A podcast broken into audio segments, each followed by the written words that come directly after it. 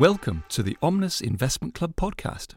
This podcast is for information only and is not intended to be investment or financial advice.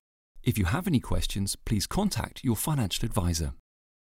Hello, and welcome to the Omnis Investment Club podcast. I'm Rohit Vaswani, Client Portfolio Manager at Omnis Investments, and here to take you through what's happened in markets last week. As always, we start in the US, where stock markets fell for the fourth week running with the S&P 500 down 0.7%. Higher oil prices contributing to concerns that inflation could prove more difficult for central banks to tame weighed on markets, as did the increasing likelihood of a US government shutdown, though a deal to avoid the shutdown was reached over the weekend. Despite the higher oil prices, another measure of inflation known as the Core Personal Consumption Expenditures Index quite the mouthful. Now, this measure excludes the volatile food and energy prices, and it showed signs that inflation was continuing to slow. Other data this week was mixed, with consumer confidence weakening, but some manufacturing data coming in more positively than anticipated. So, overall, a pretty mixed bag in terms of data, but taken as negative by investors. Moving to Japan next, where stock markets also fell, with the Nikkei 225 index down 1.7%. Concerns about US interest rates potentially remaining higher for longer and the rising price of oil weighed on investor sentiment. However, investors welcomed the Japanese government's announcement of a new economic stimulus plan, further details of which will be provided later this month.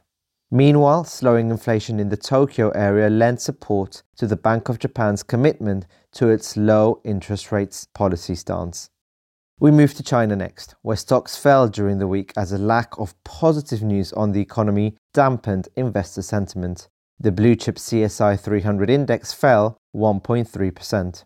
Stock markets in mainland China were closed on Friday, the start of a 10 day holiday for the Mid Autumn Festival and National Day, and will reopen on Monday, the 9th of October.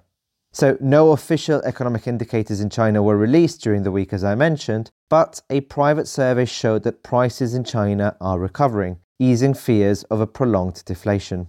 This survey data continues to point to signs that the Chinese economy may have now bottomed after losing momentum following a brief post lockdown recovery in the first quarter of the year.